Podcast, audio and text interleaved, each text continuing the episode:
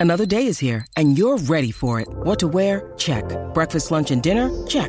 Planning for what's next and how to save for it? That's where Bank of America can help.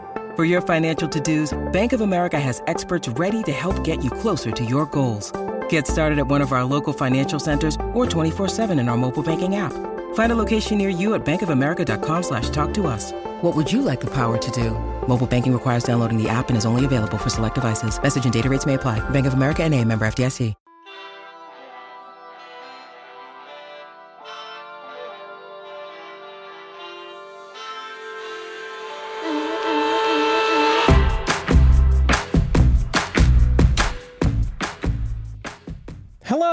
Welcome to Bingeworthy, a podcast dedicated to telling you which of these many dozens of streaming shows that are being thrown at you each week and month are worth your time and attention.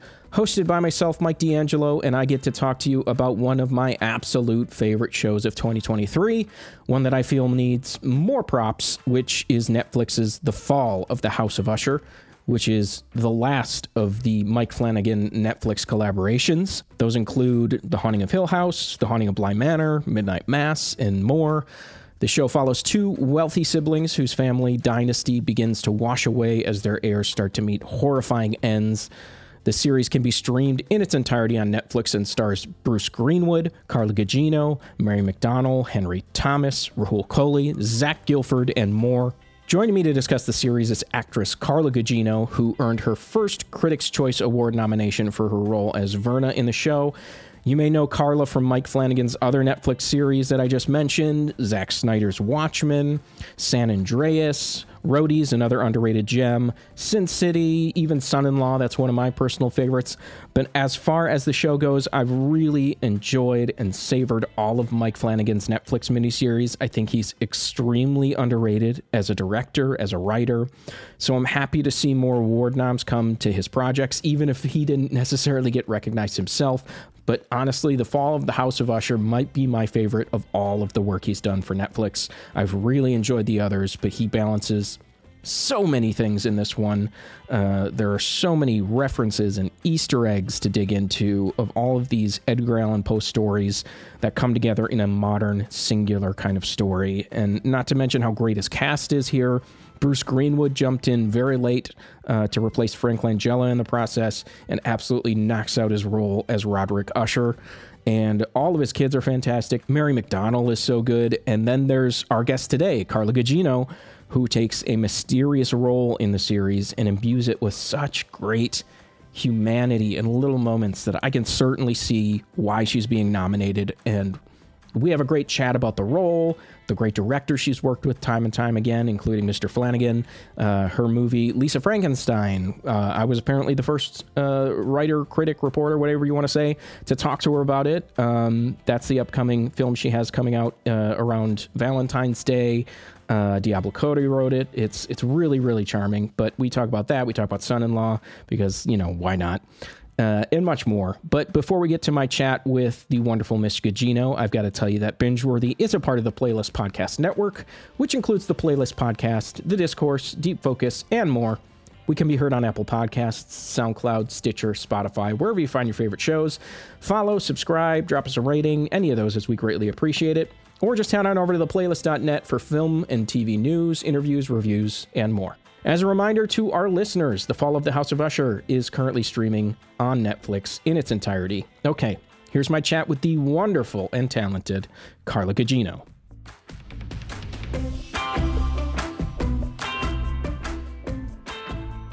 All right. Well, now that I'm able to record, I might as well just say, you know, how excited I am to speak with you because I'm a longtime fan, especially with these Mike Flanagan collaborations in recent years. They've been like knocking them out of the park one by one by one. The Fall of the House of Usher might be my favorite one of all of them. So I, I guess congrats on another excellent performance in an excellent series. It's insane how many great ones you guys have had together. Thank you so much. I, I feel so um I'm so appreciative of that. And I, I do, I feel such a, it's such a joy to be able to collaborate with Mike. It really is. Yeah. You've had a lot of good collaborators over the years, but like this is your, I think, fifth or sixth collaboration with Mr. Um, Flanagan. Yeah. Yeah. We did Gerald's game and then, right. and Haunting of Hill House, Haunting of Bly Manor, um, Midnight Mass. Yeah. Midnight. But I, I actually just did a voice in Midnight. Yes. It still um, counts. And, but yes, and indeed, indeed. Um, no, and I'm always so I love that he he if if it doesn't if it doesn't work out for me to be on camera, um, I'm I'm there in some capacity. So I I so appreciate that. Yeah. Um, it, it's, it's true. I, I have um, I, I I realized that I guess I must. I didn't set out for that, but I I have filmmakers that I have collaborated with. You know, obviously Sebastian Gutierrez, um, mm-hmm. and, but Robert Rodriguez or Zack Snyder. There's there's you know people who I've worked with um, multiple times, and um, there is something really wonderful about that. Uh, because all of those people also are filmmakers who understand the transformational nature of acting. So, um, mm. opportunity to play many different things, many different characters um, within such a creatively um, a creatively safe environment, which allows for risk. So, you know, mm. that's exciting. Yeah, I mean, all those filmmakers you mentioned they all bring you back, you know, time after time, which speaks to obviously your talent, your work ethic. What do you kind of attribute that to? Do you just attribute it to, you know, like I'm a professional and I, I, I get along great with these people, or do you maintain relationships with them outside of these things?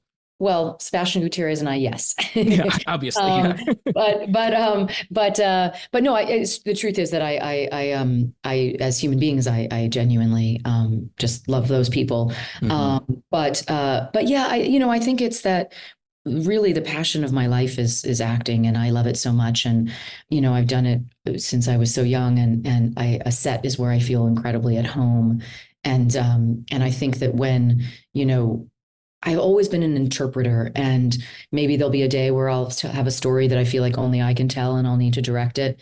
Um, but you know, uh, I don't have that. Really, my my joy is when I um, can find, you know, have be able to serve someone's vision, and and and for me, the part of that is finding filmmakers who uh, want for collaboration, who have a very strong vision, but mostly, you know, usually when people are uh, controlling um, on a set, it's because they're actually insecure. And hmm. most mm. sort of auteurs who, um, you know, in the case of, I mean, Mike Flanagan obviously, you know, writes and directs. In this case, Michael Fimognari, who's such a fellow storyteller with him, directed half of the episodes, and that was so wonderful and fun too, because we've worked together so many times.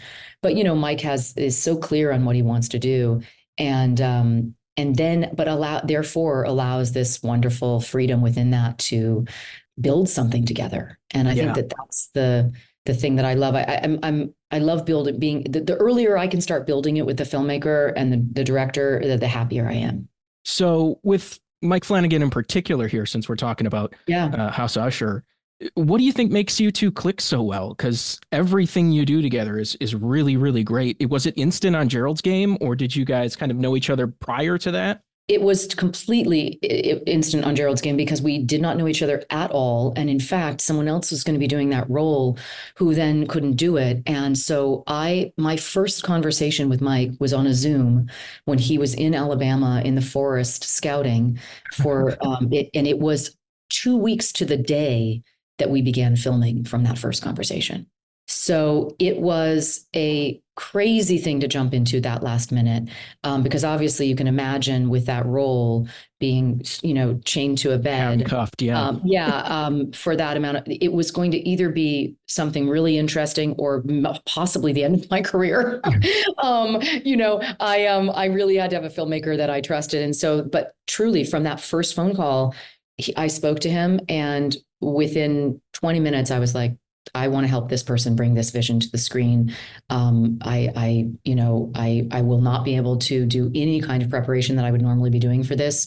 Um, this is going to be, you know, a totally different kind of challenge, which also always excites me.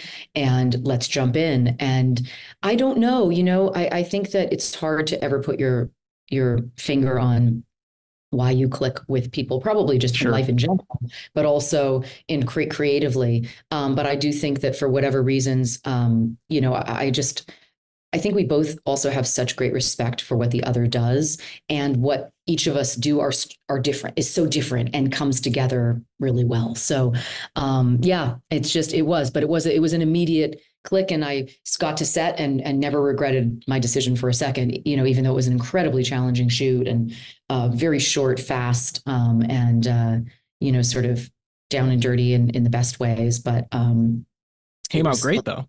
Yeah, I mean, I love the movie so much, and yeah, and um, and and that was also where you know Bruce and I met. So that was yep. also you know another person I love collaborating with so much.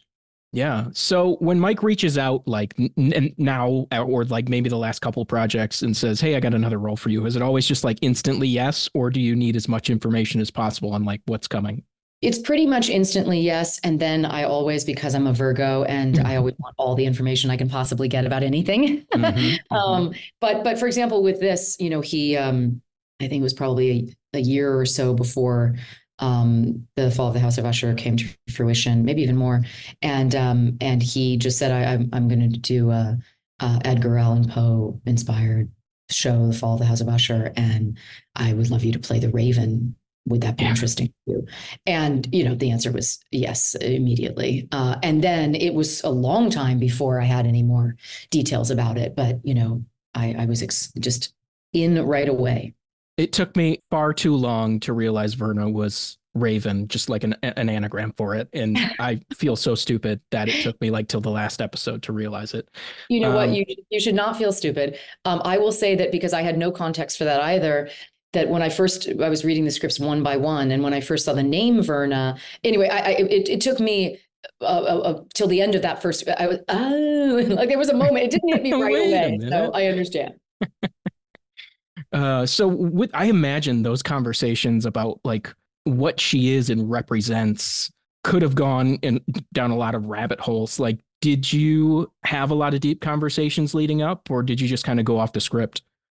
Well, that's what's interesting. You know, um, Mike is always available to have conversations, mm. um, and uh, and yet I think he is so specific in his writing that um, for me, it's it's always just about you know, for me, most of it kind of sings in a way that I understand. And mm-hmm. then um, if there's something that I wonder if we might explore more or slightly differently, then we can then we'll have a conversation about that, and he'll build on that, and and we sort of take it back and forth with each other there. In this particular case, you know, a couple of things that were really important to me that were there was an element of in the script, but I felt like it was really important that we get specific and and and sort of explore it as much as we could um, within the context of the scenes. Is that is that Verna remain extremely curious because um, there would have been a version of her where she's been there, she's done that, she's you know has a, a certain kind of judgment or expectation of human beings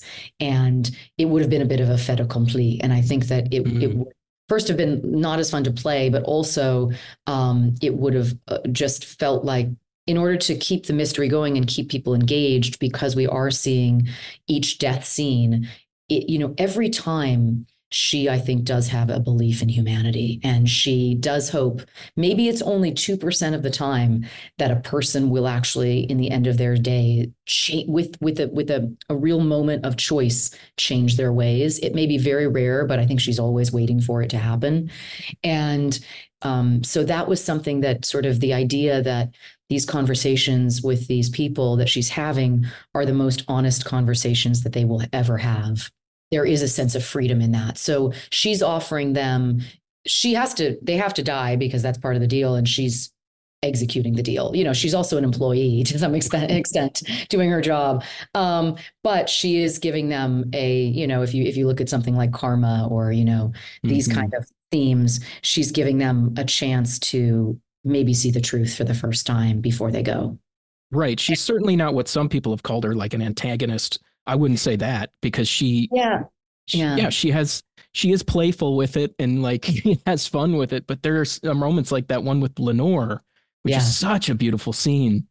Uh she's so wonderful in that scene. Yeah yeah there's such emotion there and and obviously she she says right out I don't enjoy this. Yeah. Know? Michael Fimognari was directing that episode. That was a really um interesting moment i think because for me that scene in the script i, I really i wept i mean i, I really found mm-hmm. that to mm-hmm. be so i think also because of the notion of what we what carries down what is generational you know i think with haunting of hill house obviously mike was exploring generational trauma and and in this there's a sense of that in regards to you know the usher family and what they have created and what they have done to the world and you know when we see the scene with verna and roderick when the bodies are dropping you know you really mm-hmm. see that and I think that it, what touched me so much about this scene, not only a young woman dying, but but the the idea that you can also have these incredibly positive ramifications that will be for generations to come as well.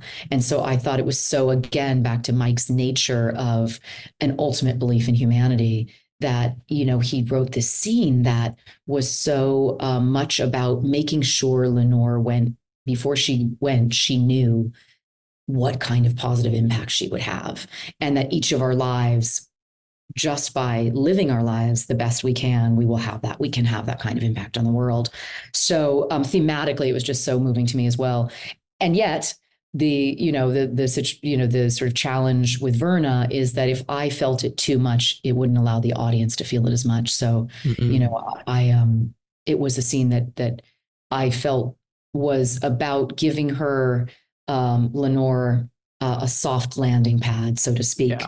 Um, and uh, so it was a very interesting scene to play for those mm-hmm. reasons. Yeah. Yeah, and then obviously, like you said, you got to work again with Bruce Greenwood, um, yeah. who who ended up coming on. I think he he ended up like coming on really late. Like Frank Langella was shooting, and then you know he had to replace him. So did that affect things for you? Did you have to reshoot a lot of things with Bruce, or do, um, did they kind of find a way to to utilize it? No, it was um yeah, what's funny is we were laughing about it because I think he had about the exact same amount of time as I did on Gerald's game because hmm. he had been attached to Gerald's game before me. And so it was just really funny that we sort of had this flip situation. Um uh but it did no, we we re- reshot a lot. Mm-hmm. Um virtually everything with him. And uh and it did affect me absolutely. Um uh, because obviously different actors are so profoundly different energetically.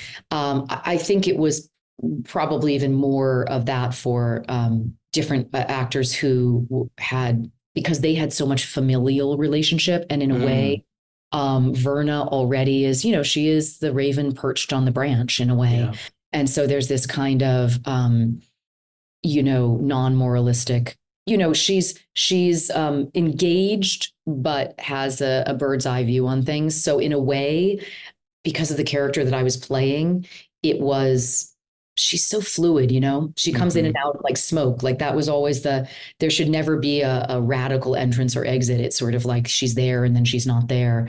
And in a way all of those elements actually made it so that anything that changed even on set i found in general i found it so interesting to play this character because she really you know isn't engaged in life in the same way that most characters you play are and it allowed for me to be to have a sort of equanimity that was really interesting and not necessarily my nature. So it was cool and obviously it worked for you it earned your first critics choice nomination congratulations on that oh thank you so much mike yeah really a lot of us are, are probably saying about fucking time but you know how does well, it feel for you at this point in your career um, well, I so so appreciate that uh, sentiment. By the way, um, you know, I mean, it, I, I was realizing, and you know, it, it does. I, I, I think at this point, since everybody knows anybody everybody's age anyway, it doesn't really matter. But um, you know, uh, in a, in about a year, it'll have been about forty years that I've been doing this. So wow. it's a long time. It's my whole life, pretty much, and uh, so it's really wonderful. It's it's um something that I think you know. I think when you start out young, as young as I did, as an early teenager, I was, you know, I was so um, you think about all those things. You want to be awarded. You want, uh, you know, all all of the all the things, those dreams that you kind of have. And I think over time, um, for me, it, it has the focus has always been the work, and the work is what feeds me ultimately. Um, and so that stuff ends up sort of being just a secondary thing. But I I will say that um, being acknowledged in that way is much more fun than not being acknowledged in that way.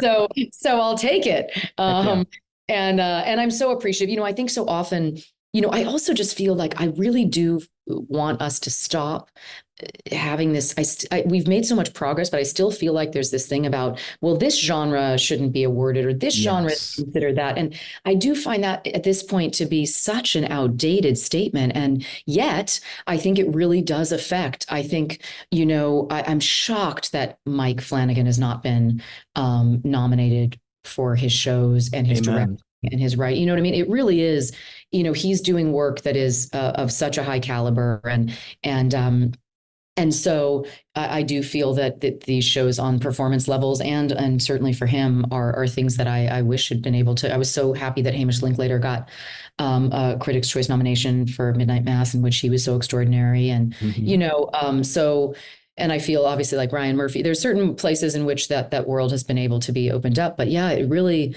So um, so for all those reasons, I feel just as one of the nominees, including Mary McDonnell and Willa Fitzgerald, who are so brilliant in the show that you know if we can help to um, allow that just stigma that I thought was broken, but I think isn't yet to be, mm-hmm. that would be great.